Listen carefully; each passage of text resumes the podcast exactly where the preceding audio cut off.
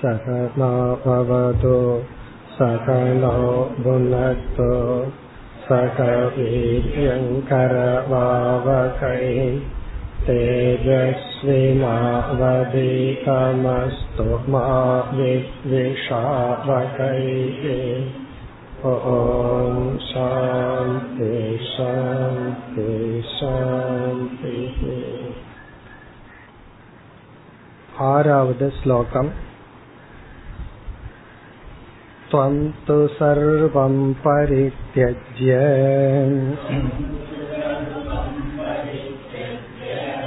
स्नेहं स्वजनबन्धुषु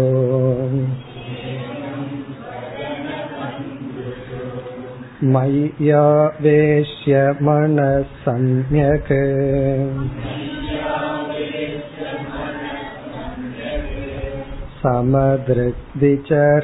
சகாம்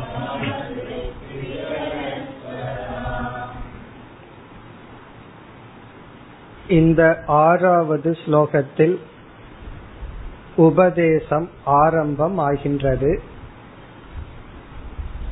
உத்தவ கீதையினுடைய முதல் அத்தியாயம். அதாவது பாகவதத்தில் பதினோராவது ஸ்கந்தத்தில் ஆறாவது என்று வரும். இனி நாம் உத்தவ கீதையினுடைய அத்தியாயப்படியே பார்ப்போம். அதில் முதல் அத்தியாயத்தினுடைய சாராம்சத்தை பார்த்து இந்த இரண்டாவது அத்தியாயத்தில் முதல் ஐந்து ஸ்லோகங்கள் கதையுடன் சேர்ந்து வந்தது. பிறகு ஆறாவது ஸ்லோகத்திலிருந்து தான் உபதேசம் ஆரம்பம் ஆகின்றது. இங்கு பகவான் ஆறிலிருந்து பனிரெண்டாவது ஸ்லோகம் வரை வேதாந்தத்தில் என்னென்ன கருத்துக்கள் பேசப்படுமோ அத்தனை கருத்துக்களினுடைய சாராம்சத்தை கூறி விடுகின்றார் நம்ம வந்து உபனிஷத் அல்லது வேதாந்தம் என்ற ஒரு பாடத்தில் எதையெல்லாம் முக்கியமா தெரிந்து கொள்ள வேண்டுமோ அந்த கருத்து மிக சுருக்கமாக பகவான் கூறி விடுகின்றார் அதற்கு பிறகு உத்தவர் அர்ஜுனனை போல சிஷ்யனாக மாறி பகவானிடம் விண்ணப்பம் வைக்கும் பொழுது பகவான் உபதேசத்தை துவங்குவார். சென்ற வகுப்புல ஆறாவது ஸ்லோகத்தை பார்த்து முடித்தோம். அதை ஞாபகப்படுத்திக் கொண்டு நாம் தொடரலாம். எப்படி பகவத்கீதையில் அர்ஜுனனுடைய சோகத்துடன் ஆரம்பமானதோ அதே போல் இந்த உத்தவ கீதையில் தியாகம் என்ற ஒரு தத்துவத்துடன் ஆரம்பம் ஆகின்றது இந்த ஆறாவது ஸ்லோகத்தில் பகவான் தியாகத்தை பேசுகின்றார். உத்தவர் என்னால் தியாகம் செய்ய முடியாது. அப்படி தியாகம் செய்வதற்கு என்னை அறிவுபூர்வமாக தயார்படுத்துங்கள் என்று ஞானத்தை கேட்கின்றார். அர்ஜுனன் வந்து சோகத்தை நீக்க ஞானத்தை கேட்டான். இங்கு உத்தவர் வந்து தியாகம் செய்ய ஞானத்தை கொடுங்கள். துவம் து சர்வம் பரித்தியஜ்ய. இப்படித்தான் ஆரம்பிக்கின்றார். துவம் நீ சர்வம் பரித்தியஜ்ய. அனைத்து பொருள்களையும் தியாகம் செய்து. இப்ப தியாகத்துக்குரிய பொருள்கள் இரண்டு. ஒன்று ஜடமான பொருள்கள். நமக்கு ஸ்தூலமா இன்பத்தை கொடுக்கின்ற பொருள்கள். அது வீடாகலாம் வாகனமாகலாம் மற்ற பொருள்கள். அந்த இன்பத்தையே அதை கொடுக்கிற சக்திய நம்ம தான் கொடுத்திருக்கோம். ஒரு நகை இருக்கு தங்க நகை. அரை கிலோ நகைன்னு வச்சுக்குவோமே. அந்த நகையை கிடைச்சி கழுத்துல போட்ட உடனே நமக்கு ஒரு சந்தோஷம் வருது. யோசிச்சு பார்த்தா நமக்கு அது இரிட்டேஷனை தான் கொடுக்கணும். ஒரு கல்லை கட்டி கழுத்துல போட்டோம்னு வச்சுக்கோமே ஆக்சுவலி என்ன கொடுக்கணும் அது? அது ஒரு சுமையை கொடுக்கணும்.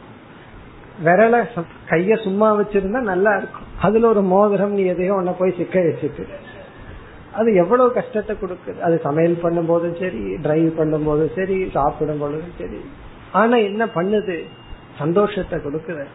கையில் இருக்குது கழுத்தில் இருக்குது அப்படின்னு சந்தோஷத்தை கொடுக்குது. அப்ப அந்த பொருள் சந்தோஷத்தை கொடுக்குதுன்னு சொன்னா உண்மை என்ன ரகசியம் என்னன்னா அந்த பொருளுக்கு சந்தோஷத்தை கொடுக்கிற சக்தியையே நம்ம தான் கொடுத்திருக்கோம். நம்ம அதுல ஒரு வேல்யூ வச்சிருக்கோம். நம்ம ஒரு பொருள் மீது மதிப்பு வச்சோம் அப்படின்னா அந்த பொருள் நமக்கு வரும் பொழுது அது சந்தோஷத்தை கொடுக்க அப்படி பட்ட பொருள்கள் எந்தெந்த பொருள் எல்லாம் சந்தோஷத்தை கொடுக்குதோ அதை தியாகம் பண்ணு அப்படிங்கிறது மேலோட்டமானது. உண்மை என்ன அப்படின்னா சந்தோஷத்தை கொடுக்கிற சக்தி அதுக்கு இருக்கே. அதை நீ உன் மனசிலிருந்து நீக்கிவிடு அப்படின்னு அர்த்தம்.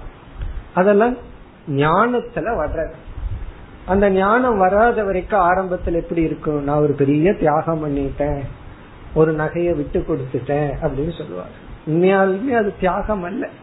பேர்டன் ஒரு சுமைய நம்ம தூக்கி எரிஞ்சிருக்கோம் இருந்தாலும் ஆரம்பத்துல அது தியாகமா இருக்கும்.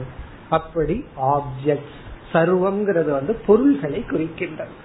பொதுவா எந்தெந்த பொருள்கள் எல்லாம் நமக்கு சுகத்தை கொடுக்குமோ அதை விட்டு விட்டு இங்க வந்து உத்தவர் வந்து தன்னுடைய நாட்டை விடணும் வீட்டை விடணும் எல்லாத்தையும் விட்டுட்டு போகணும். அது சுலபம் அல்ல. பிறகு ஸ்னேகம் ஸ்வஜன பந்துஷு. உன்னுடைய ஜனங்களிடத்தில் உள்ள பற்றை தியாகத்துக்குரிய இரண்டாவது பொருள் வந்து ரிலேஷன்ஷிப் உறவுகள். அது அதை விட கடினம். ஃபர்ஸ்ட் வந்து பணத்தையும் பொருளையும் விடுறது கஷ்டம். சில பேர் வந்து பாசத்தை விட்டுட்டு அதை பிடித்து கொள்வார்கள். அப்புறம் ஒரு ஞானோதயம் வரும். இதெல்லாம் பிரயோஜனம் அல்ல நாலு நண்பர்கள் நல்லவர்கள் தான் நமக்கு பிரயோஜனம்னு புரியும் அதற்கு பிறகு புரிந்து கொள்ள வேண்டியது ஈஸ்வரனிடத்தில் இருக்கின்ற உறவுதான் நிலையானதுன்னு சொல்லி. ஆகவே ஸ்வஜன பந்துஷோ. தன்னுடைய ஜனங்கள் உறவினர்களிடத்தில் இருக்கின்ற ஸ்னேகம் இங்க வந்து சர்வம்ங்கிற இடத்துல ஜட பொருள்கள் ஸ்னேகம்ங்கிற இடத்துல பற்று. அந்த பற்றை தியாகம் செய்து. சென்ற வகுப்புல பார்த்தோம் எப்படி எல்லாம் தியாகம் நடக்கலாம். மோகத்துல நம்ம தியாகம் பண்ணலாம். அப்படி எல்லாம் நம்ம பார்த்தோம். மேலான ஒரு பொருளை விடுறோம் அப்படின்னா அதனுடைய வேல்யூ தெரியாம. பிறகு வந்து விரக்தியில தியாகம் செய்யலாம். வைராகியத்துல தியாகம் செய்யலாம். அந்த வைராகியமும் கூட விவேகத்திலிருந்தும் வரலாம்.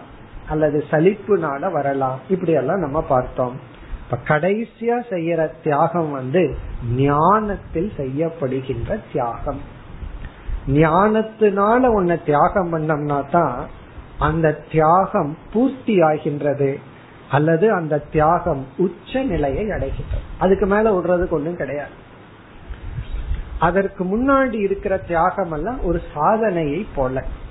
அப்படி இங்கு வந்து பகவான் தியாகத்தில் ஆரம்பிக்கின்றார்.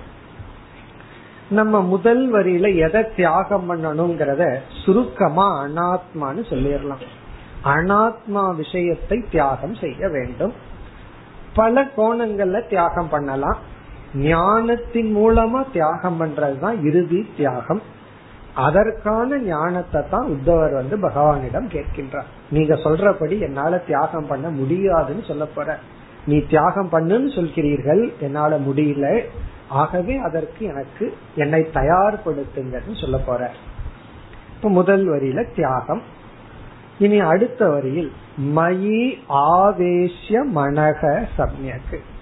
இப்ப உன்னுடைய மனதை வந்து அனித்தியமான அனாத்மாவான உடலிலிருந்து எடுத்து விட்டு எங்கு வைக்கணும்னா என்னிடத்தில். ஈஸ்வரனாக இருக்கின்ற என்னிடத்தில் உன்னுடைய மனதை வைத்து. அதாவது அனாத்மாவில் இருக்கிற சத்தியத்துவ புத்தியை எடுத்து ஆத்மாவில வை.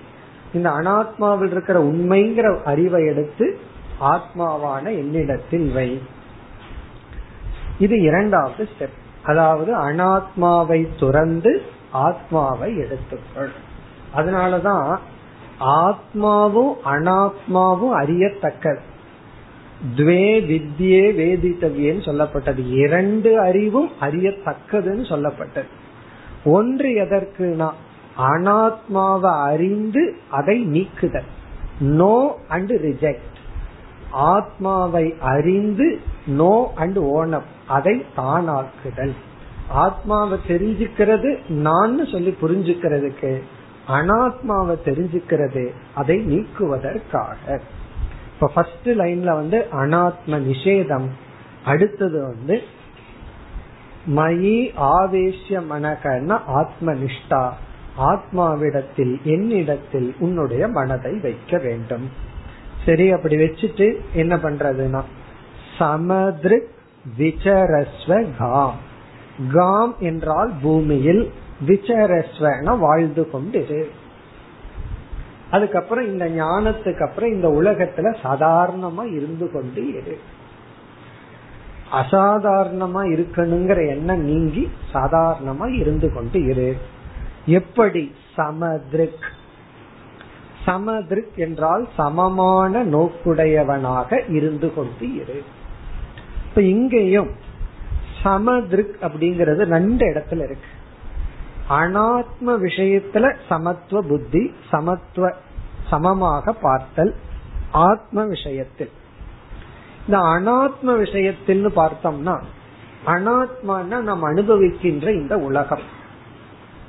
இந்த உலகம் தோன்றியது படைக்கப்பட்டுள்ளதுன்னு சொன்னாவே சிருஷ்டிங்கிற சொல்லுக்கே கிரியேஷன் அப்படிங்கிற ஒரு கான்செப்டுக்கே என்ன அர்த்தம்னா வேற்றுமை தோன்றுவதுதான் கிரியேஷன் பகவான் வந்து கிரியேட் பண்ணார்னா வேற்றுமையை உருவாக்கினார் அர்த்தம். டிஃபரன்ஸ கிரியேட் பண்ணார் அர்த்தம். எல்லாமே ஒன்னா இருந்தா அதுக்கு பேரு கிரியேஷன் அல்ல. மூன்று குணங்கள் ஒரே நிலையிலிருந்து அங்க சிருஷ்டியே கிடையாது. அங்க விஷமம் அப்படின்னு வந்தா தான் கிரியேஷன் இப்ப விதை இருக்கு. விதைக்குள்ள மரம் இருக்கும்போது அங்க சிருஷ்டியே இல்லை.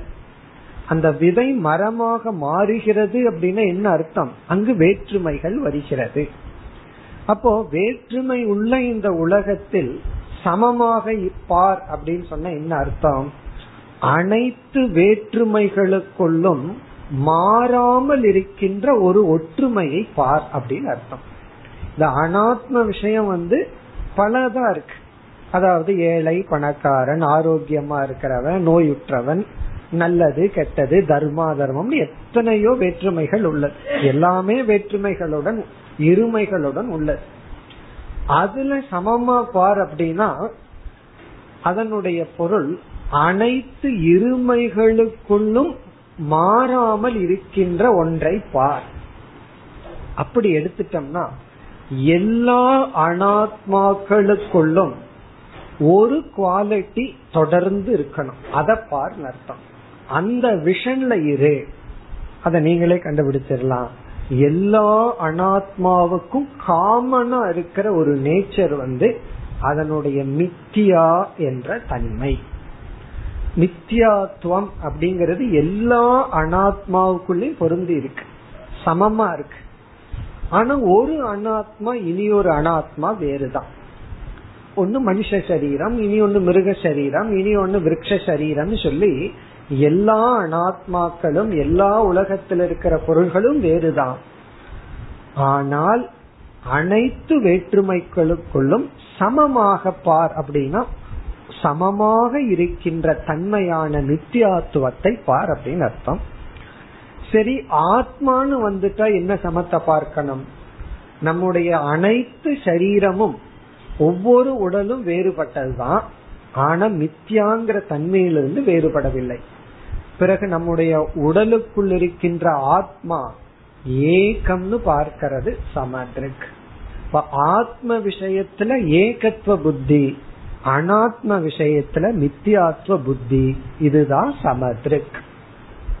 இப்ப எனக்குள்ள இருக்கிற ஆத்மாவும் உனக்குள்ள இருக்கிற ஆத்மாவும் ஒன்றுதான். அப்படின்னா எல்லா ஜீவராசிகளுக்குள்ளும் ஒரே ஒரு ஆத்மா தான் இருக்கு. அந்த ஆத்மா ஏகமா இருக்குங்கிறது எல்லா ஆத்மாவுக்குள்ள இருக்கிற சேம் நேச்சர் சமான குணம். ஆனால் வித்தியாசம் என்ன வேற்றுமை என்னன்னா உனக்குள்ள இருக்கிற மாதிரி தெரியுது எனக்குள்ள இருக்கிற மாதிரி தெரியுது. இனி ஒரு வேற்றுமை வந்து என்னுடைய ஆத்மா இந்த அனாத்மாவை பிரகாசப்படுத்துது. அவரவர்களுடைய ஆத்மா அவரவர்களுடைய சரீரத்தை பிரகாசப்படுத்துகின்றது என்று ஆத்ம விஷயத்தில் ஏகத்துவம் அனாத்ம விஷயத்தில் மித்தியாத்துவம். இதை பார். உண்மையில சொல்ல போனா இந்த ஒரு ஸ்லோகத்திலே எல்லாமே கம்ப்ளீட் ஆகும் முதல் வரியில உலகத்தை நீக்கி இரண்டாவது வரியில மனச வந்து பிரம்மனிடத்தில் ஆத்மாவிடத்தில் அல்லது ஈஸ்வரனிடத்தில் வைத்து அதற்கப்புறம் சமதிருக்குடன் இந்த உலகத்தில் சந்தோஷமாக வாழ்ந்திருக்க வேண்டும். இப்படித்தான் இங்கு ஆரம்பம் ஆகின்றது. பகவத்கீதையில எப்படி அசோச்சியான்கிறது வந்து கீதையினுடைய உபதேச ஸ்லோகமோ அதே போல உத்தவ கீதையில இந்த ஆறாவது ஸ்லோகத்தில் ஆரம்பம் ஆகின்றது. இனி அடுத்த ஸ்லோகத்திலும் முக்கியமான கருத்தை பகவான் குறிப்பிடுகின்றார். இதில் ஆறு ஏழு இந்த இரண்டு ஸ்லோகங்கள் மிக மிக முக்கியமான ஸ்லோகங்கள். ஏழாவது ஸ்லோகம். यदि तं मनसा वाचा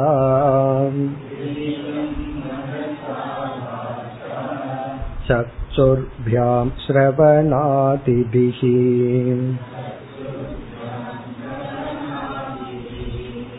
नश्वरं गृह्यमाणं च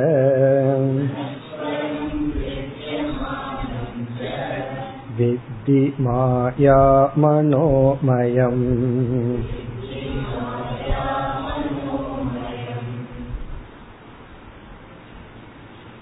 மிக தெளிவாக மிக அழகாக பகவான் இந்த ஸ்லோகத்தில் ஜெகத் அல்லது அனாத்மாவினுடைய நித்தியாத்துவத்தை குறிப்பிடுகின்றார் ஜெகத் அல்லது சிருஷ்டி அல்லது அனாத்மா இது நித்யா.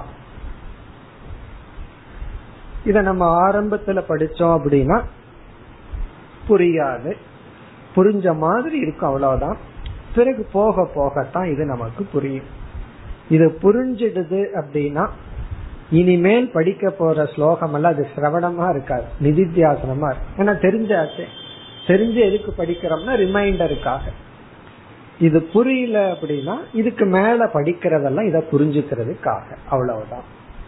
இப்ப இந்த ஸ்லோகத்துல வந்து பகவான் ஜெகத் மித்யா அப்படிங்கிற கருத்தை குறிப்பிடுகின்றார்.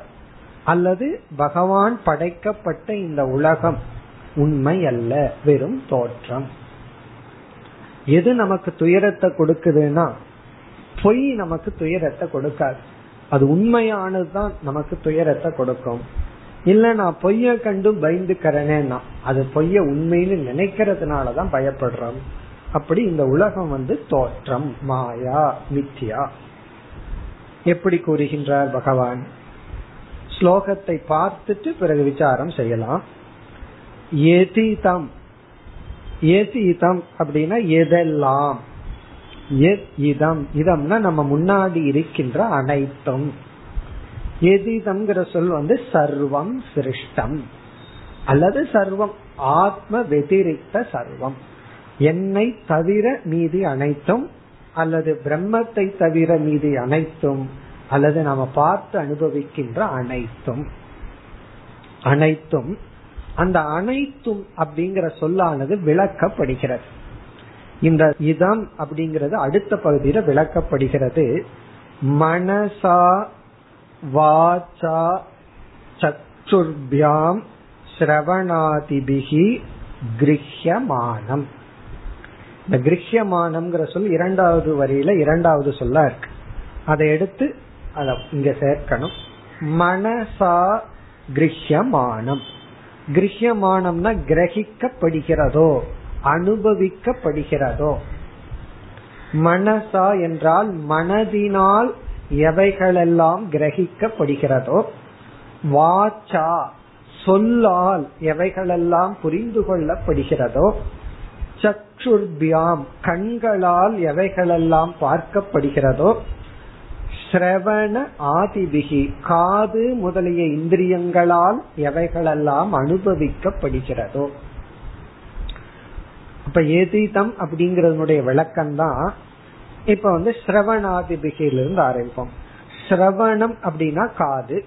இங்க சிரவணம்ங்கிற சொல்லுக்கு காதுன்னு அர்த்தம். ஆதிங்கிறது தோல் போன்ற அனைத்து பிரமாணங்கள். சக்ஷுர்பியாம்னா கண்கள். வாச்சா அப்படின்னா வாக் சப்த பிரமாணம். மனசா அப்படின்னா மனதினால் அனுமான பிரமாணம் போன்றவைகள். இப்ப இவைகளை எல்லாம் என்னன்னு சொல்லிடலாம். மனசா வாச்சா சக்ஷுத்யாம் சிரவணாதிபிகி இதெல்லாம் ஒரே ஒரு சொல்லல சொல்லிடலாம் பிரமாணைகி. பிரமாணங்களினால் கிரஹ்யமானம் அறிவை கொடுக்கும் அனுபவத்தை கொடுக்கும் கருவிகளால் எவைகளெல்லாம் அனுபவிக்கப்படுகின்றதோ எதிதம். எதிதம்னா எவைகளெல்லாம் அனுபவிக்கப்படுகின்றதோ. இங்க மனதுனால சிலதெல்லாம் புரிஞ்சுக்கிறோம். அத வாக்குனால சொல்ல முடியாது. இப்ப வந்து கருணைக்கும் பொறாமைக்கும் உள்ள வித்தியாசத்தை விளக்குனா எப்படி விளக்குவது? ஆனா மனசுல புரிஞ்சுக்குவோம். பொறாமைனா இப்படி இருக்கும் கருணைனா இப்படி இருக்கும் புரிஞ்சுக்கிறோம். அப்படி சிலதெல்லாம் வாக்குல சொல்ல முடியாது மனசுல புரிஞ்சுக்கிறோம் சில உணர்வுகள் எல்லாம். அதனாலதான் சில பேர் வாயில என்ன சொன்னாலும் நமக்கு வந்து மனசுல ஈடுபாடு வராததுக்கு என்ன காரணம்? வாய் ஒண்ணு சொல்லுது அவங்க மனசு ஒண்ணு நினைக்குதுன்னு மனசு புரிஞ்சுக்குது. டைரக்டா மனசு புரிஞ்சுக்குது. சும்மா பேருக்கு சொல்கிறார்கள் அப்படின்னு புரிஞ்சுக்குது. அப்போ சிலதெல்லாம் வாக்குல சொல்ல முடியாது மனசு புரிஞ்சுக்குது. சிலதெல்லாம் சொல்லுல விளக்கப்படுகிறது. கண்கள்னால பார்க்கப்படுகிறது.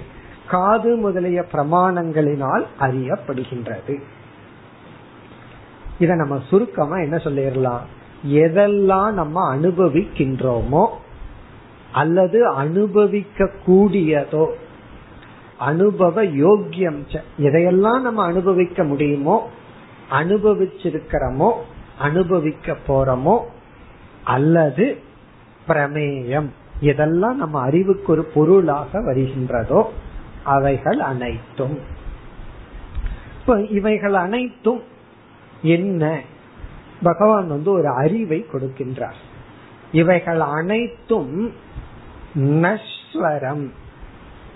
நஸ்வரம் அப்படின்னா அனித்தியம். நஸ்வரம்ங்கிற சொல்லுக்கு அனித்தியம் நிலையற்றது. நம்ம வாழ்க்கையில எதை பார்த்தாலும் அது ஒரு காலத்தில் அழிவுக்கு உட்பட்டது. எந்த மெடிசன் வாங்கினாலும் டேட் ஆஃப் மேனுபேக்சர் இருக்கும். இனி ஒன்னு என்ன இருக்கும்? டேட் ஆஃப் எக்ஸ்பைரின்னு ஒன்னு இருக்கும். அதுல போடல அப்படின்னா அத பாக்குற நமக்கு அது வந்து இருக்கும். சில ஆயுர்வேதிக் மெடிசன்ல எக்ஸ்பைரி டேட்டே போட்டிருக்க மாட்டாங்க. காரணம் என்னன்னா அது எக்ஸ்பைரி ஆகிறதுக்குள்ள நீங்க ஆயிருவீங்க ஏன்னா அது அவ்வளவு காலத்துக்கு வரும்.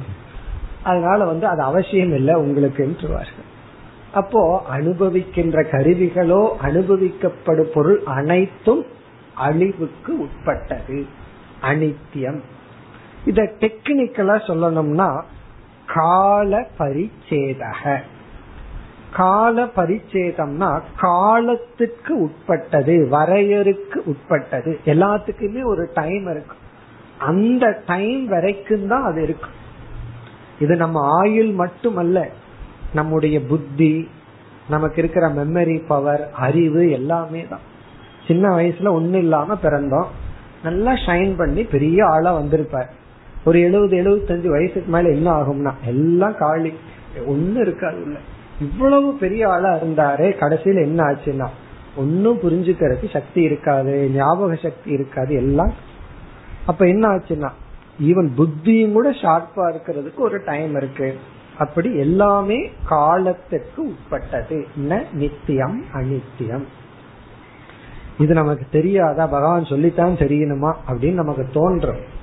இருந்தாலும் நமக்கு தெரிஞ்சாலும் அது புத்தியில நிக்கிறது இல்லை ஏதோ நித்தியமா இருக்கிற மாதிரி நினைச்சிட்டு நம்ம இந்த உலகத்துல ஈடுபட்டு இருக்கோம். அப்ப நஸ்வரம். நஸ்வரம்னா ந அனித்தியம் ந நித்தியம் அது வந்து என்னைக்குமே அப்படியே இருக்காது.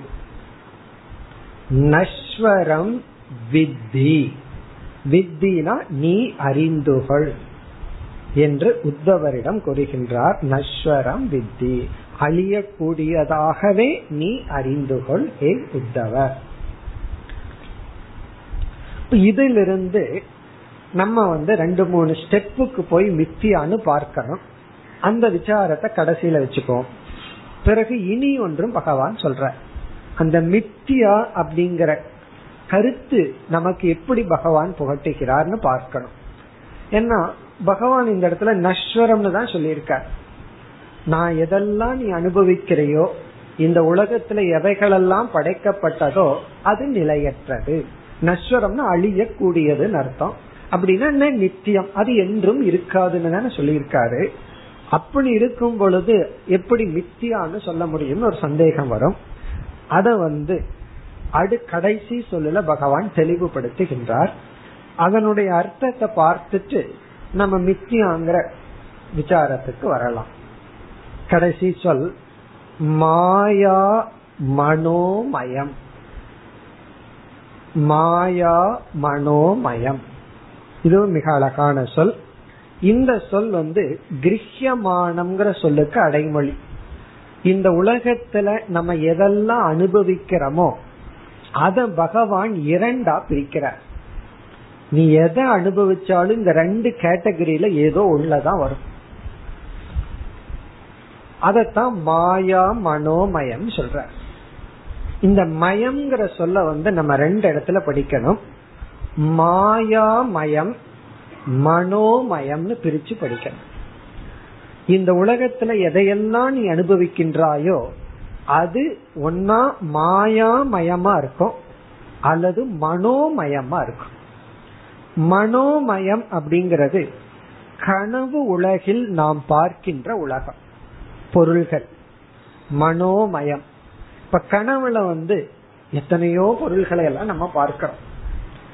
அதுவும் இல்லாம பார்த்தோம்னா இந்த கனவு வந்து ஒரே மாதிரி வர்றதில்ல. ஒவ்வொரு நாளும் ஒவ்வொரு மாதிரி வருது. அது ஒரு பியூட்டி ஒரே கனவு வந்துட்டு இருந்ததுன்னு வச்சுக்கோமே கண்டிப்பா போர் அடிச்சிடும் ஏன்னா அதே கனவு வருதுன்னு சொல்ல அதனால பகவான் என்ன பண்றாரு? ஒரே நாள் தூங்கி எந்திரிக்கிறதுக்குள்ள எங்கெங்கேயோ எதேதோ கனவு கண்டறோம் ஏழையா இருக்கிறோம் பணக்காரனா இருக்கிறோம் திடீர்னு வெளிநாடு போறோம் பிறகு திடீர்னு உள்ளூர்ல வந்துடுறோம் மண் வாசனை பழைய ஊருக்கு போயிடுறோம் எல்லாம் ஒரே நாள்ல வருது. காரணம் என்னன்னா விதவிதமான உலகத்தை பாக்கிறோம் அதெல்லாம் என்னன்னா மனோமயம். நம்முடைய மனதினுடைய விகாரங்கள். அது நமக்கு நல்லா தெரிஞ்சிடும் இப்ப எதெல்லாம் நம்ம வந்து வெளிய பார்க்காம எண்ணங்களினுடைய கற்பனையாக பார்க்கிறோமோ அதெல்லாம் மனோமயம். இப்ப கனவுல வந்து ஒரு பெரிய நகரத்தை பார்க்கிறோம். ஒரு பெரிய பில்டிங்க பார்க்கிறோம்.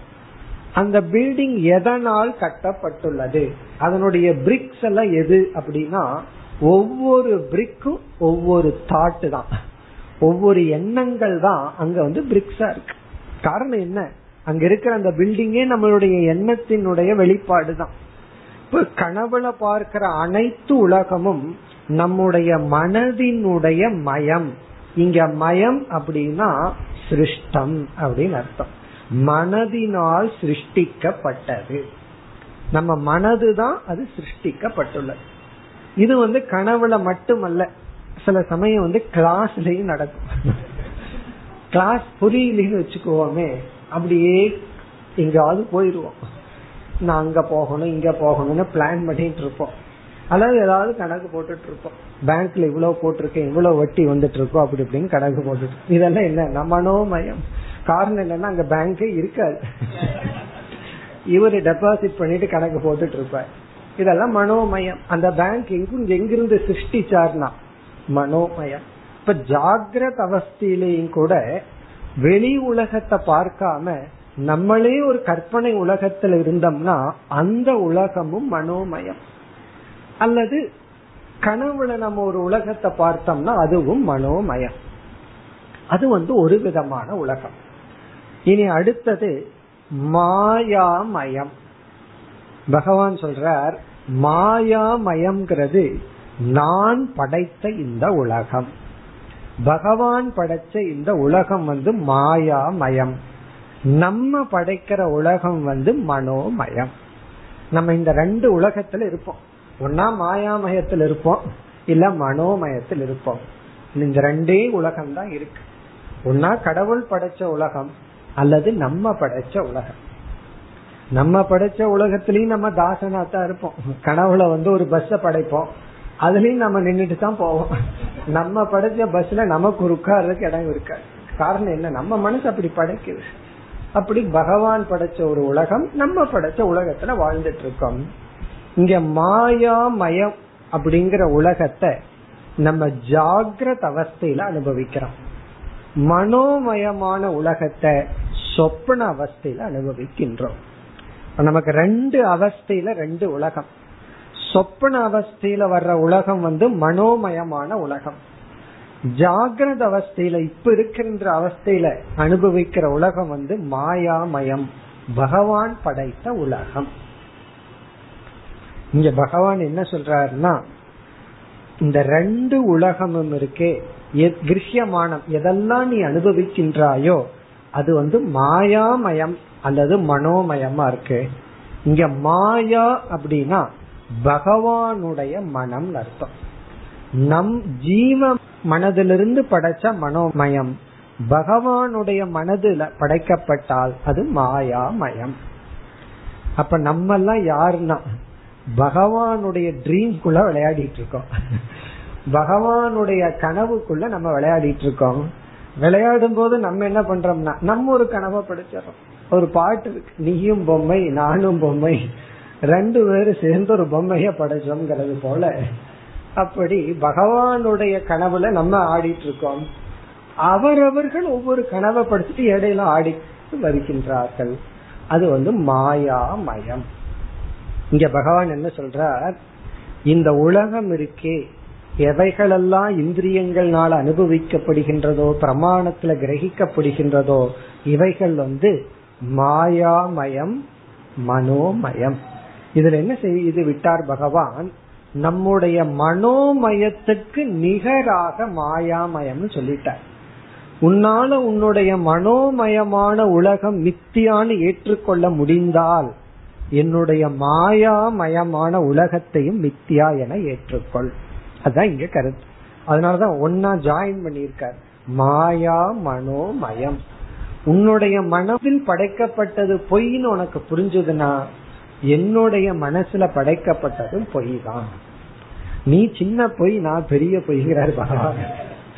நீ சின்ன பொய்ய படைச்ச நான் பெரிய பொய்ய படைச்ச. எல்லாத்துக்கும் பொதுவான பொய்ய நான் படைச்சேன் உனக்கு மட்டும் பொய்ய நீ படைச்சிருக்க அப்படிங்கிறாரு பகவான். மாயா மயம் இந்த வார்த்தை தான் இந்த கிரகியமானம் நஸ்வரம் மித்யா அப்படிங்கறத காட்டுகிறது. இப்ப நம்ம வந்து சுருக்கமா மித்தியா அப்படின்னா என்னன்னு புரிஞ்சுக்கலாம். பல முறை நம்ம கிளாஸ்ல எல்லாம் படிச்சதுதான். அது என்ன ஆகி போச்சு? படிச்ச கிளாஸ் முடிஞ்ச உடனே கிளாஸே மித்தியாவாயிருது கிளாஸே பொய்யாயிருது அதனால அப்பப்ப மீண்டும் மீண்டும் பார்ப்போம். புரிஞ்சும் புரியாத மாதிரி இருக்கும் பரவாயில்ல. போக போக நமக்கு புரியட்டும். இப்ப மித்தியா அப்படிங்கிற சொல்லுக்கு வந்து எந்த ஒரு பொருள் சத்தியம் இல்லையோ எந்த ஒரு பொருள் சூன்யமும் இல்லையோ அது மித்தியா பல ஆங்கிள் நம்ம பாக்கிறோம் புரிஞ்சுக்கிறதுக்காக. ஒரு பொருள் சத்தியமாவும் இருக்கக்கூடாது. அதாவது நித்தியமாம் இருக்கக்கூடாது. அதே சமயத்துல அது வந்து சூன்யமாம் இருக்கக்கூடாது. அது மித்தியா ஒரு பொருள் நித்தியமா இருக்கக்கூடாது. சரி நித்தியமா இருந்துட்டா என்னன்னா அது ஆத்மா அல்லது பிரம்ம. இப்போ எந்த ஒரு பொருள் நித்தியமா இருக்கோ அந்த பொருளை நம்ம பிரம்மன்னு சொல்லிடுறோம் ஆத்மான்னு சொல்லிடுறோம். அப்போ ஆத்மாவுக்கு அல்லாத பொருள் அனித்தியமான பொருளை நம்ம மித்தியான்னு சொல்றோம். அல்லது மித்தியா எதுன்னு புரிஞ்சுக்கணும்னா அந்த பொருளை எடுத்து நம்ம ரெண்டு டெஸ்ட் பண்ணணும். ஒன்னு வந்து அது நித்தியமா இருக்கக்கூடாதுன்னு ஒரு டெஸ்ட் பண்ணிடணும் இரண்டாவது சூன்யமாம் இருக்கக்கூடாதுன்னு டெஸ்ட் பண்ணிடணும் அப்படி பண்ணிட்டோம்னா அது மித்தியா. அப்படி பார்க்கையில அந்த டெஸ்ட் டியூபுக்குள்ள இந்த உலகமே வந்துருது. டெஸ்ட் டியூப் எங்க வரப்போகுது? உலகமே அதுக்குள்ள ஆப்ஜெக்டா வந்துடப்போகுது அது எப்படின்னு இப்ப சுருக்கமா பார்ப்போம். இங்க வந்து பகவான் மிக அழகான ஒரு சொல்லுல சொன்னார் கிரஹ்யமானம் கிரஹ்யமானம்ங்கிற சொல்ல நம்ம கிரகியம் பண்ணிக்கணும் பிடிச்சுக்கணும். எதெல்லாம் கிரகிக்கப்படுகிறதோ அப்போ எதெல்லாம் கிரகிக்கப்படுகிறதோ அப்படிங்கிற வார்த்தையை சொல்லி அது நித்தியம் அல்லன்னு சொல்லிட்டார். எதையெல்லாம் நீ கிரகிக்கின்றாயோ அது அனித்தியம்னு சொன்னார். இப்ப இந்த உலகத்துக்கு அது பொருந்தது. இப்ப இந்த உலகத்தை நம்ம பார்க்கிறோம். இந்த ரெண்டுமே இந்த உலகத்துக்கு ஃபிட் ஆகுது கிரகியமானம் பிளஸ் அனித்தியம். இந்த ரெண்டுமே இந்த உலகத்துக்கு பொருந்தது. இந்த உலகத்தை நம்ம கிரகிக்க முடியுது. ஏன்னா கண்ணுல பார்க்கிறோம் காதல கேட்கிறோம். ஆகவே கிரகணத்துக்கு உட்பட்டதா இருக்கு. அதே சமயத்துல நம்ம கொஞ்சம் அறிவை பயன்படுத்தணும் அப்படின்னா இது வந்து நிலையற்றதுன்னு நமக்கு தெரியுது. ஏன்னா கொஞ்ச நாள் தான் அப்படி இருக்கும் பிறகு அழிஞ்சு போகுதுன்னு நமக்கு தெரியுது.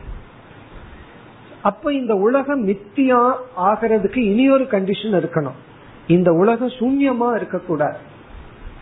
அது உலக சூன்யம் இல்லைன்னு எப்படி நிரூபிக்கிறோம்னா சூன்யம் வந்து கிரகியமானம்ங்கிற லட்சணத்துக்குள்ள வராது. சூன்யத்தை கிரகிக்க முடியுமா? சூன்யம்னு சொன்னா இல்லாதது. நான் இல்லாதத பார்த்தேன் அப்படின்னா அங்க இல்லாததுன்னு சொல்ல முடியாது. இப்ப இந்த ஹால்ல வந்து பூனை இல்லை அப்படின்னு நான் சொல்றேன். நீங்க எல்லா பக்கம் பாக்குறீங்க பார்த்துட்டு என்ன சொல்கிறீங்க? பூனை இல்லை. பூனையை பார்க்கவில்லை. யாராவது ஒருத்தர் சொல்றாருன்னு வச்சுக்கோங்க இல்லாத பூனைய நான் இங்க பார்த்தேன். அப்படின்னு சொன்னா நம்ம என்னென்ன புரிஞ்சுக்கணும்? அந்த பூனை அவருடைய மூளையிலிருந்து வந்ததுன்னு அர்த்தம். மூளைன்னா அவருடைய பிரெயின்ல இருந்து வந்தது. பொய் கற்பனைன்னு அர்த்தம். அப்போ எது கிரகியமானம் தது ந சூன்யம். உன்னை நம்ம பார்த்துட்டோம் அனுபவிக்கிறோம்னா அது சூன்யம் அல்ல. சூன்யம்னு சொன்னதுக்கு அப்புறம் பிரமேயம்னு சொல்லக்கூடாது. ஏன்னா சூன்யம்னு சொன்னாவே எந்த இந்திரியத்திற்குள்ளும் வராததுதான் சூன்யம். உன்னால கிரகிக்க முடியலனா தான் சூன்யம். இப்ப இந்த இடத்துல பூனையினுடைய சூன்யத்துவம் இருக்கு அப்படிங்கறத நம்ம ஏன் சொல்ல முடியுதுன்னா எந்த இந்திரியத்தினாலையும் நம்ம பார்க்கல. ஆகவே சூன்யம் அகிருஹியமானம். சூன்யம் அப்படிங்கிறது இல்லாதது எதனாலும் கிரகிக்க முடியாது. அப்ப எது மித்தியான்னா எது சூன்யமும் இல்லையோ எது நித்தியமாகவும் இல்லையோ அது மித்தியா. இந்த லட்சணம் இந்த உலகத்துக்கு மட்டும்தான் பொருந்தும். உலகத்துக்கு மட்டும் எல்லாத்துக்கும் பொருந்தும் பிரம்மத்தை தவிர. காரணம் என்ன? இந்த உலகம் கிரகியமானம். அதனால சூன்யம் இல்லை. அதே சமயத்துல இந்த உலகம் நஷரம் இப்போ இங்க வந்து மாயா மனோமயம்னு பகவான் சொன்னதிலிருந்து இது வந்து மித்தியா இந்த உலகம் வந்து கிரகியமானம் நம்ம அனுபவிக்கப்படுகிறது. அதே சமயத்தில் நிலையாக இல்லை. இப்ப இதிலிருந்து இந்த பிரபஞ்சம் மித்தியா இப்ப பிரபஞ்சம் மித்தியா அப்படின்னு சொன்னா அதனுடைய அர்த்தம் வந்து இது அனுபவத்துக்கு இருக்கு ஆராய்ந்து பார்த்தால் இல்லை. அல்லது உண்மையில் இல்லை. அது வந்து இந்த உலகம். ஆகவே பகவானுடைய உபதேசத்தினுடைய துவக்கத்துக்கு வரணும். தியாஜ்யம். ஆகவே தியாகம் செய்ய வேண்டும். சூன்யம் தியாஜ்யம்னு சொல்ல வேண்டிய அவசியம் கிடையாது. இல்லாததை விடு அப்படின்னு சொல்லுவோமா? சொல்ல வேண்டிய அவசியம் கிடையாது. ஏன்னா இல்லாததை நம்ம ஏன் விடணும்? அதுவே இல்லையே. சரி சத் சத்தியமா இருக்கிறத விடுன்னு சொல்ல முடியாது. சொன்னாலும் விட முடியாது. ஒண்ணு வந்து நம்மளுடைய சொரூபமா இருந்தா அதை விட முடியாது. என்ன சொல்லலாம்? ஹெல்மெட்டை கழட்டி வச்சுட்டு கிளாஸுக்கு வந்து உட்காருங்கன்னு சொல்லலாம். தலையை கழட்டி வச்சுட்டு வாங்கன்னு சொல்ல முடியாது. காரணம் என்ன? அது நம்மளுடைய பார்ட் அதை வச்சுட்டு இங்க வர முடியாது. அப்படி வர முடியும்னு வச்சுக்குவோமே டிவி முன்னாடி வச்சுட்டு வந்துடுவாங்க அதையும் பார்த்த மாதிரி இருக்கும். கிளாஸையும் கேட்ட மாதிரி இருக்கு ஏன்னா இந்த நேரத்துல வர சீரியலை வேற மிஸ் பண்ண வேண்டியது இருக்கே. காரணம் என்னது பார்ட் அது நம்மால முடியாது. அப்படி சத்தியமா இருந்தா விட முடியாது. சாஸ்திரம் விட சொல்லாது. சூன்யமா இருந்தாலும் தியாகம் பண்ண சொல்லாது. பிறகு எதை தியாகம் பண்ணணும்னா? எது உண்மையிலேயே இல்லையோ இருக்கிற மாதிரி தெரியுதோ அதை நம்ம பிடிச்சிருக்கிறோமோ அதைத்தான் நம்ம தியாகம் பண்ணணும். இந்த ஞானத்தினால செய்யற தியாகம் வந்து கடைசி தியாகம்னு ஏன் சொல்றோம்னா அந்த தியாகத்துல வந்து தியாகிங்கிற புத்தியும் தியாகம் ஆயிரும் அது வரைக்கும் தியாகிங்கிற புத்தி இருக்கும் தபஸ்வி அப்படிங்கிற புத்தி இருக்கும். அதனால வர்ற கர்வம் இதெல்லாம் வந்துட்டு இருக்கும் இந்த கடைசி ஞானத்துல வர்ற தியாகத்துல நான் விட்டது வந்து மித்தியாவத்தான் விட்டுருக்கேன். விட வேண்டியதைத்தான் விட்டுருக்கேன். பொய்யாக நான் நினைச்சிட்டு இருந்ததைத்தான் நான் விட்டுருக்கேன். பொய்யானது உண்மைன்னு நினைச்சிட்டு இருந்ததைத்தான் விட்டுருக்கிறேன்னு சொல்லி அந்த தியாகியும் சேர்ந்து அங்கு விடப்படுகின்றது. இப்ப அந்த ஞானத்தை பகவான் இங்கு சுருக்கமா சொல்கின்றார். நீ ஏன் அனைத்தையும் விடணும் அப்படின்னா அனைத்தும் அனித்தியம். அனைத்தும் நித்தியா சரி அனித்தியமா இருந்தா ஏன் விடணும்னு கேட்டுடலாம். ஆனா மித்தியா மித்தியாங்கிறது எப்படி தெரியுதுன்னா மாயா மனோமயம். இப்ப இந்த ஸ்லோகத்துல பகவான் இந்த உலகத்தை பகவான் மித்யா ரூபமாகத்தான் படைத்துள்ளார். சத்தியமாக படைக்கவில்லை. உண்மையாக படைக்கவில்லைங்கிற கருத்தை சொல்லிவிட்டார்.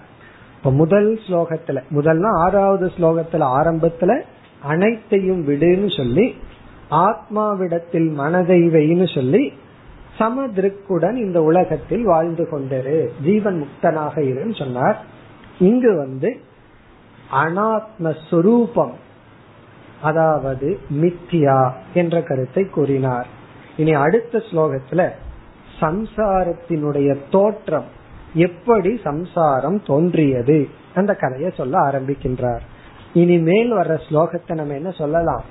இந்த ஆறு ஏழு இந்த இரண்டு ஸ்லோகங்களினுடைய விளக்கம்னே சொல்லலாம் இனி அடுத்து எட்டாவது ஸ்லோகம் पुंसो युक्तस्य नानार्थक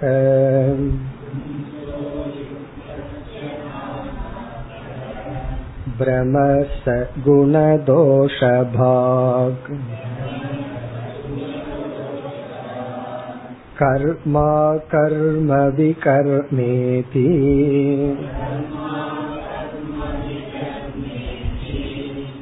गुणदोषदियो विधा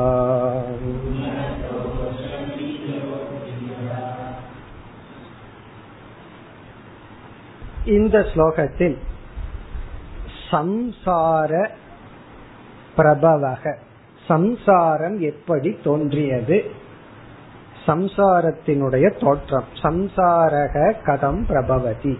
எப்படி சம்சாரம் தோன்றியுள்ளது? சம்சாரத்தினுடைய வளர்ச்சி எப்படி? நீ எங்கு பிறந்து எங்கு எப்படி வளர்ந்தாயின்னு கேட்கறது போல சம்சாரம் எப்படி பிறந்து எப்படி வளர்ச்சியை அடைந்தது? அதை பகவான் கூறுகின்றார். நம்ம இந்த உத்தவ கீதையில தொண்ணூறு சதவீதமான பகுதி வேல்யூஸ் தான். தர்ம சாஸ்திரத்தை தான் பார்க்க போறோம். ஆங்காங்கு தான் வேதாந்தம். இந்த ஆங்காங்கு மழை பெய்யுங்கிறது போலதான் நம்ம வேதாந்தத்தை பார்க்க போறோம். அது இந்த இடம். பிறகு இனி ஒரு சாப்டர் இருக்கு. ஹம்ச கீதைன்னு இதுக்குள்ளேயே ஒரு கீதை வரப்போ அங்க முழுவதும் வேதாந்தம் தான். இங்க வந்து வேதாந்தம். இத முடிச்சுட்டோம் அப்படின்னா மீண்டும் வேதாந்தத்துக்கு வர்றதுக்கு ரொம்ப நாள் ஆகும். அதனால பயம் இல்லாம இப்படியே தான் போகுமான்னு பயந்துக்க வேண்டாம். சில பேர் புராணம் படிக்க ஆரம்பிச்சுட்டு எங்கேயோ போயிட்டோமேனு சந்தேகம் வந்துடும் பாகவதம் படிக்க ஆரம்பிச்சுட்டு திடீர்னு உபனிஷத்துக்குள்ள விழுந்துட்டோமேனு இந்த இடங்கள் தான். அதற்கு பிறகு வந்து நம்ம நீதி நெறியத்தான் அதிகமா பார்க்க போகின்றோம். இங்க வந்து சம்சாரத்தினுடைய தோற்றம். பும்சக அயுக்தஸ்ய. பும்சோ யுக்தஸ்ய பும்சக என்றால் ஜீவனுக்கு ஜீவனுக்கு ஜீவனுடைய பும்சக. அயுக்தஸ்ய பும்சக. யுக்தக என்றால் கூடியவன் சேர்ந்திருப்பவன். அயுக்தகன சேராது இருப்பவன்.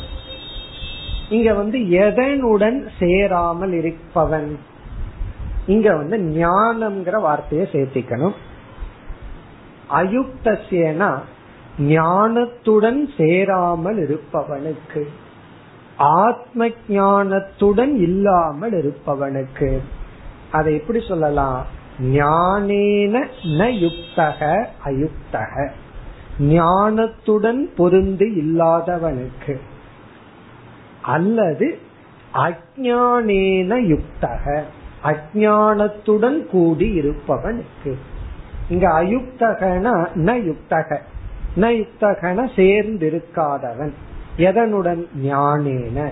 என்ன ஞானம்? ஆத்ம ஞானம் அல்லது சத்திய ஞானம் தன்னை பற்றிய அஜானத்தை உடையவனுக்கு அல்லது தன்னை பற்றிய ஞானம் இல்லாதவனுக்கு. இப்ப இங்க எப்படி ஆரம்பிக்கின்றார் பகவான்? அறியாமையுடன் கூடி இருக்கின்றவனுக்கு. இங்க வேதாந்த சாஸ்திரத்துல பல விதமான அனாதி பேசப்படும். இதுக்கெல்லாம் பிகினிங் சொல்ல முடியாது. அதுல வந்து நம்ம ரெண்டு அனாதியை இப்ப பார்க்க போறோம். ஒன்று வந்து அஜானம் அறியாமை அப்படிங்கிறதுக்கு தோற்றத்தை சொல்ல முடியாது.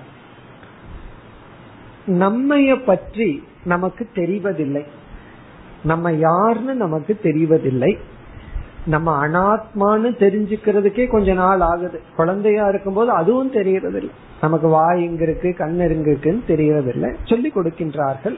பிறகு இந்த அனாத்மா நான் தெரிஞ்சுக்கிறோம். ஆத்மா நான் அப்படிங்கிற அறிவு நமக்கு இல்லை. இயற்கையாக இந்த அறியாமை நமக்கு இருக்கு. இப்போ ஃபர்ஸ்ட் அனாதி வந்து அஜானம் அதாவது ஆத்ம அஜானம் தன்னை பற்றிய அறியாமை. இது வந்து எல்லா ஜீவராசிகளுக்கும் என்னைக்கு அறியாம வந்து இவனை பிடிச்சதுன்னு சொல்ல முடியாது. அந்த அறியாமையுடன் தான் இருக்கான். அந்த அறியாமை வந்து தோற்றம் கிடையாது. இரண்டாவது டெக்னிக்கல் பாயிண்ட் அறியாமையினுடன் நம்முடைய சேர்க்கை. என்னைக்கு நான் அஜானத்துடன் சேர்ந்தேன் அப்படின்னு அஜான யோகம் அதுவும் அனாதி. அஜானமும் அனாதி அஜான யோகமும் அனாதி. இதெல்லாம் தேவையில்லாத விசாரம். கடைசியில அஜானம் அனாதினாக புரிஞ்சாச்சு. இந்த அஜானத்தோட நம்ம என்னைக்கு போய் சேர்ந்தோம்னு யாருக்காவது ஒரு கேள்வி வந்துச்சுன்னா வேதாந்தத்தை பதில் சொல்கிறார்கள் அஜான யோக அனாதி. இது ஏன் பதில் சொல்லணும்னா ஒரு பொருள் இருக்கு அனாதின்னு சொல்லிட்டோம். இப்போ அந்த பொருள் இருந்துட்டு போகட்டும் எனக்கும் அந்த பொருளுக்கு எப்ப சம்பந்தம் வந்துச்சுன்னு கேள்வி வரும். அஜானம்னு ஒரு ஒன்னு இருக்கு அது அனாதியா இருந்து இருந்துட்டு போட்டும் நான் என்னைக்கு போய் அந்த அஜானத்தோட சேர்ந்தேன் அப்படின்னு சொன்னா அதுக்கு டேட் சொல்ல முடியாது. அஜானமும் அனாதி அஜானத்துடன் என்னுடைய சேர்க்கையும் அனாதி. அதான் அந்த யுக்தகங்கிற வார்த்தையில குறிப்பிடப்படுகிறது. அயுக்தசிய அப்படின்னா அஜானத்துடன் சேர்ந்திருக்கின்ற ஜீவனுக்கு அல்லது ஞானத்துடன் சேராமல் இருக்கின்ற ஜீவனுக்கு. ஞானத்துடன் சேராமல் இருப்பவன் அப்படின்னு என்ன அர்த்தம்? அஜானத்துடன் சேர்ந்தவன் அர்த்தம். இப்ப அஜானத்துடன் சேர்ந்திருக்கின்ற ஜீவனுக்கு. இப்ப சம்சாரத்தினுடைய ஃபர்ஸ்ட் ஸ்டெப் வந்து அஜான யோக அதுக்கப்புறம் தான் மத்த யோகத்தை ஆரம்பிக்கிறோம். எதோ யோகம் எல்லாம் பின்னாடி. ஃபர்ஸ்ட் யோகம் என்னன்னா அறியாமையோட நம்ம சேர்ந்து இருக்கிறது தான் யோகம். இந்த யோகம்னு சொன்ன உடனே சில பேர் அதிர்ஷ்டம் நினைப்பார்கள். அவருக்கு யோகம் அடிச்சிருக்கு அப்படின்னு. இங்க யோகம்னா சேர்க்கை. அஜானத்துடன் நம்ம சேர்ந்து இருக்கிறதா தான் ஃபர்ஸ்ட் அது என்னைக்குன்னு சொல்ல முடியாது. இனி அடுத்த ஸ்டெப் என்ன? அஜானத்துடன் சேர்ந்தவுடன் நெக்ஸ்ட் என்ன ஆகுது? அடுத்த சொல் நானார்த்தக பிரமக பவதி. அஜான யுக்தஸ்ய நானார்த்தக பவதி. அதாவது நானார்த்தக என்றால் துவைதம் இருமை தோன்றி விடுகிறது. அறியாமையுடன் சேர்ந்தவுடன் சேர்ந்தவுடன் இல்ல சேர்ந்திருக்கின்ற ஜீவனுக்கு அறியாமையினால் இருமை தோன்றி விடுகிறது. நானார்த்தக புளூரல் துவைதம் தோன்றுகிறது. இருமை. சரி இருமை தோன்றட்டுமே நல்லதுதானே அப்படின்னா அந்த இருமைக்கு பகவான் ஒரு லட்சணம் சொல்ற நானார்த்தக பிரமக. பிரமக. பிரமகனா மிஸ்டேக் தவறு. இருமை என்ற தவறு ஏற்படுகின்றது. இரண்டு என்ற தவறு ஏற்படுகின்றது. மரத்தினால் செய்யப்பட்ட யானையை ஒரு குழந்தை பார்க்க. அந்த குழந்தைக்கு வந்து முழு யானையுமே ஒரே ஒரு மரம் அப்படிங்கிற ஞானம் இல்லாம போகுது. அப்ப அந்த குழந்தைக்கு என்ன ஏற்படுகின்றது? அஜானத்துடன் சேர்க்கை ஏற்பட்டு விடுகிறது. அந்த அந்த யானைக்கும் கரெக்டா தும்பிக்கைக்கு வெள்ளை பெயிண்ட் அடிச்சிருக்கு. யானைக்கு என்ன கலரோ அந்த கலர் பெயிண்ட் எல்லாம் அடிச்சு வச்சிருக்கு. கண்ணுக்கு என்ன பெயிண்ட் எல்லாம் அடிச்சு வச்சிருக்கு. இது அந்த மரத்துல. அந்த குழந்தை யானைய பார்த்தவுடன் எப்படி பார்க்குது? அஜானத்துடன் அந்த குழந்தை யானைய பார்க்க. ஞானத்துடன் பார்த்தா அழகான வேலைப்பாடுன்னு சொல்லும். என்ன அழகா தும்பிக்கை இருக்கு? என்ன அழகா எல்லாம் என்னென்ன இருக்கோ அதெல்லாம் உடம்ப வர்ணிக்கும். அஜானத்துடன் பார்த்த உடனே அந்த குழந்தைக்கு வந்து யானை வந்து நம்ம தும்பிக்கையில தூக்கி எரிஞ்சிருமா? அல்லது காலில் போட்டு மிதிக்குமா?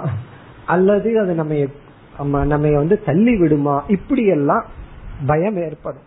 காரணம் என்ன? துவைதம். அதனுடைய ஒவ்வொரு உறுப்புகளும் சத்தியம். அதுக்கு கை இருக்கு கை இருக்குன்னா அதுக்கு தும்பிக்கை இருக்கு கால் இருக்கு தந்தம் இருக்கு. இதெல்லாம் அது பார்த்து ஒவ்வொன்றும் தன்னை அழிக்க கூடியதை அது பார்க்கும். இந்த துவைதம் எப்படி வந்ததுன்னா மரம் அப்படிங்கிற அத்வைதத்தை தெரியாத காரணத்தினால். தெரிஞ்சிடுதுன்னு சொன்னா யானையினுடைய ரோமமும் யானையினுடைய காலும் தந்தமும் தும்பிக்கை எல்லாம் ஒண்ணுதான். அல்லது ஒரு சிங்கத்தை பார்க்கிறோம் அதனுடைய வாழும் பல்லும் எல்லாம் ஒன்றுதான். காரணம் என்ன? இவைகள் எல்லாமே ஒன்றுங்கிற அறியாமை நமக்கு இல்லை. இவைகளெல்லாம் ஒன்றுங்கிற ஞானம் இல்லை என்றால் துவைத்தம் நானா அர்த்தக. விதவிதமான பொருள்கள் என்ற பிரமை தோன்றுகிறது. அப்ப சம்சாரத்தினுடைய கதை எப்படி ஆரம்பிக்கின்றது? அறியாமை அந்த அறியாமையுடன் சேர்ந்திருக்கின்ற ஜீவனுக்கு துவைதம் என்கின்ற இருமை ஏற்படுகின்றது. சரி அடுத்த ஸ்டேஜ் ஃபர்ஸ்ட் வந்து அஜானம் அங்கேயே அஜான யோகம். செகண்ட் ஸ்டேஜ் வந்து துவைதம். இந்த துவைதம் அப்படிங்கிறது என்னங்கிறது கொஞ்சம் வேகா இருக்கும் இருமை. அது போக போக நமக்கு விளங்கும். தேர்ட் ஸ்டேஜ் என்னன்னா எங்கு வந்து இருமை வந்து விடுகிறதோ அடுத்தது என்ன ஏற்படும்? குண தோஷ பாக். பவதி. இங்க ஒவ்வொரு இடத்துலயும் பவதின்னு சேர்த்து வாக்கியத்தை கம்ப்ளீட் பண்ணணும். அதாவது அஜான அயுக்தசிய பும்சக நானார்த்த ரூபக பிரமக பவதி. இருமை என்ற ஒரு பொய்யானது பிரமை தவறானது ஏற்படுகிறது.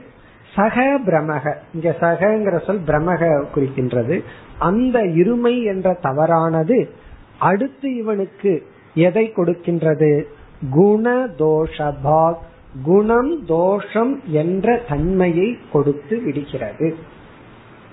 இங்க குணம் அப்படிங்கிற சொல்லுக்கு வந்து நமக்கு நன்மையை தரும் இன்பத்தை தருங்கிற புத்தி. தோஷம் அப்படின்னா தீமையை தரும் துயரத்தை தருங்கிற புத்தி. இங்க குணம் அப்படிங்கிறது தோஷத்திற்கு எது ஆப்போசிட் எதிர்ச்சொல். குணம் அப்படின்னா குணவான்னு சொல்றோம். நல்ல நல்லது இன்பம். தோஷம்னா குறை. குண தோஷ பாக் அப்படின்னா இவனுக்குள் குணதோஷம் என்பது வந்து விடுகிறது. தர்மா தர்மம் என்ற புத்தி வந்து விடுகிறது. நல்லது கெட்டது என்ற புத்தி வந்து விடுகிறது. இன்பம் துன்பம் என்ற வேற்றுமை வந்து விடுகிறது. இது அடுத்த ஸ்டேஜ் இப்ப குணதோஷம் அப்படிங்கறதுலயும் நம்ம கொஞ்சம் சிந்திக்கணும். பொருளிடத்துல குணதோஷம் இருக்கா? பொருளை பாக்குற மனதிடத்துல இருக்கா? அப்படின்னா ரெண்டுமே அந்யோன்ய ஆசிரியம். ஒரு தண்ணிய பார்க்கிறோம் அத சாக்கடை அப்படின்னு சொல்றோம் தோஷம். இனி ஒரு தண்ணீரை பார்க்கிறோம் அது கங்கை அப்படின்னு சொல்லி அதுல ஒரு குணம். அத ஒரு மேன்மையா பார்க்கிறோம். உன்னை மேன்மையா பார்க்கிறோம் உன்னை கீழ்மையா பார்க்கிறோம். இப்ப நம்முடைய கேள்வி இந்த மேன்மை கீழ்மை அப்படிங்கறது பொருள் இருக்கா நம்ம இடத்துல இருக்கா அப்படின்னா நம்ம என்ன சொல்லுவோம்? அது சாக்கடையா இருக்கிறதுனால தானே நான் சாக்கடைன்னு பாக்கிறேன் அதே இது கங்கையில கலந்துட்டா நான் கங்கைன்னு தானே பார்ப்பேன் அப்படின்னு சொல்லுவோம். அல்லது சில சமயம் பொருள் இருக்காது நம்முடைய கற்பனையா இருக்கும். இப்ப குணதோஷ பாக் எங்க இருக்குன்னா ரெண்டு இடத்துல இருக்கு. வெளியும் இருக்கு உள்ளயும் இருக்கு. ஆனா வெளியே இருக்குன்னு முடிவு பண்றது நம்ம தான் நம்ம அந்த கரணத்துல குணதோஷம். வெளியே இருந்தா குணதோஷம்னு சொல்லுவோம்.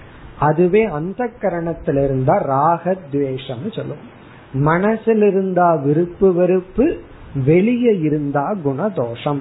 இது நல்லா இருக்கு இது நல்லா இல்ல அப்படின்னு ஆப்ஜெக்ட்ல சொல்லுவோம். இந்த துணி நல்லா இருக்கு இந்த துணி நல்லா இல்லைன்னு சொல்லுவோம். பொருள் இருந்தா. அதே நமக்குள் இருந்தா இது எனக்கு பிடிக்குது இது எனக்கு பிடிக்கல. நம்ம ஒன்னு ரிஜெக்ட் பண்ணிட்டு போவோம். அடுத்த ஆள் செலக்ட் பண்ணிட்டு போவாரு. இந்த தீபாவளி பர்ச்சேஸ் ஆரம்பிச்சாச்சல்ல? என்ன ஆகும்னா இது வேண்டாம்னு நீங்க தூக்கி போட்டு போவீங்க. இனி ஒரு ஆள் பிடிச்சு இது ரொம்ப நல்லா இருக்குன்னு சொல்லுவாங்க. இப்ப குணதோஷம் எங்க இருக்குன்னா ஆப்ஜெக்ட்ல இருக்கா? அல்லது நம்ம புத்தியில இருக்கா? ரெண்டும். அது அடுத்தது ஏற்படும்.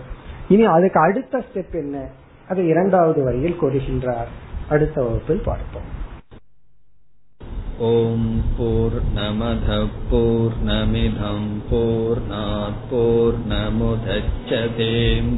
पूर्णस्य पूर्णमादाय पूर्णमेवावशिष्यते ॐ शान्ति शान्ति शान्तिः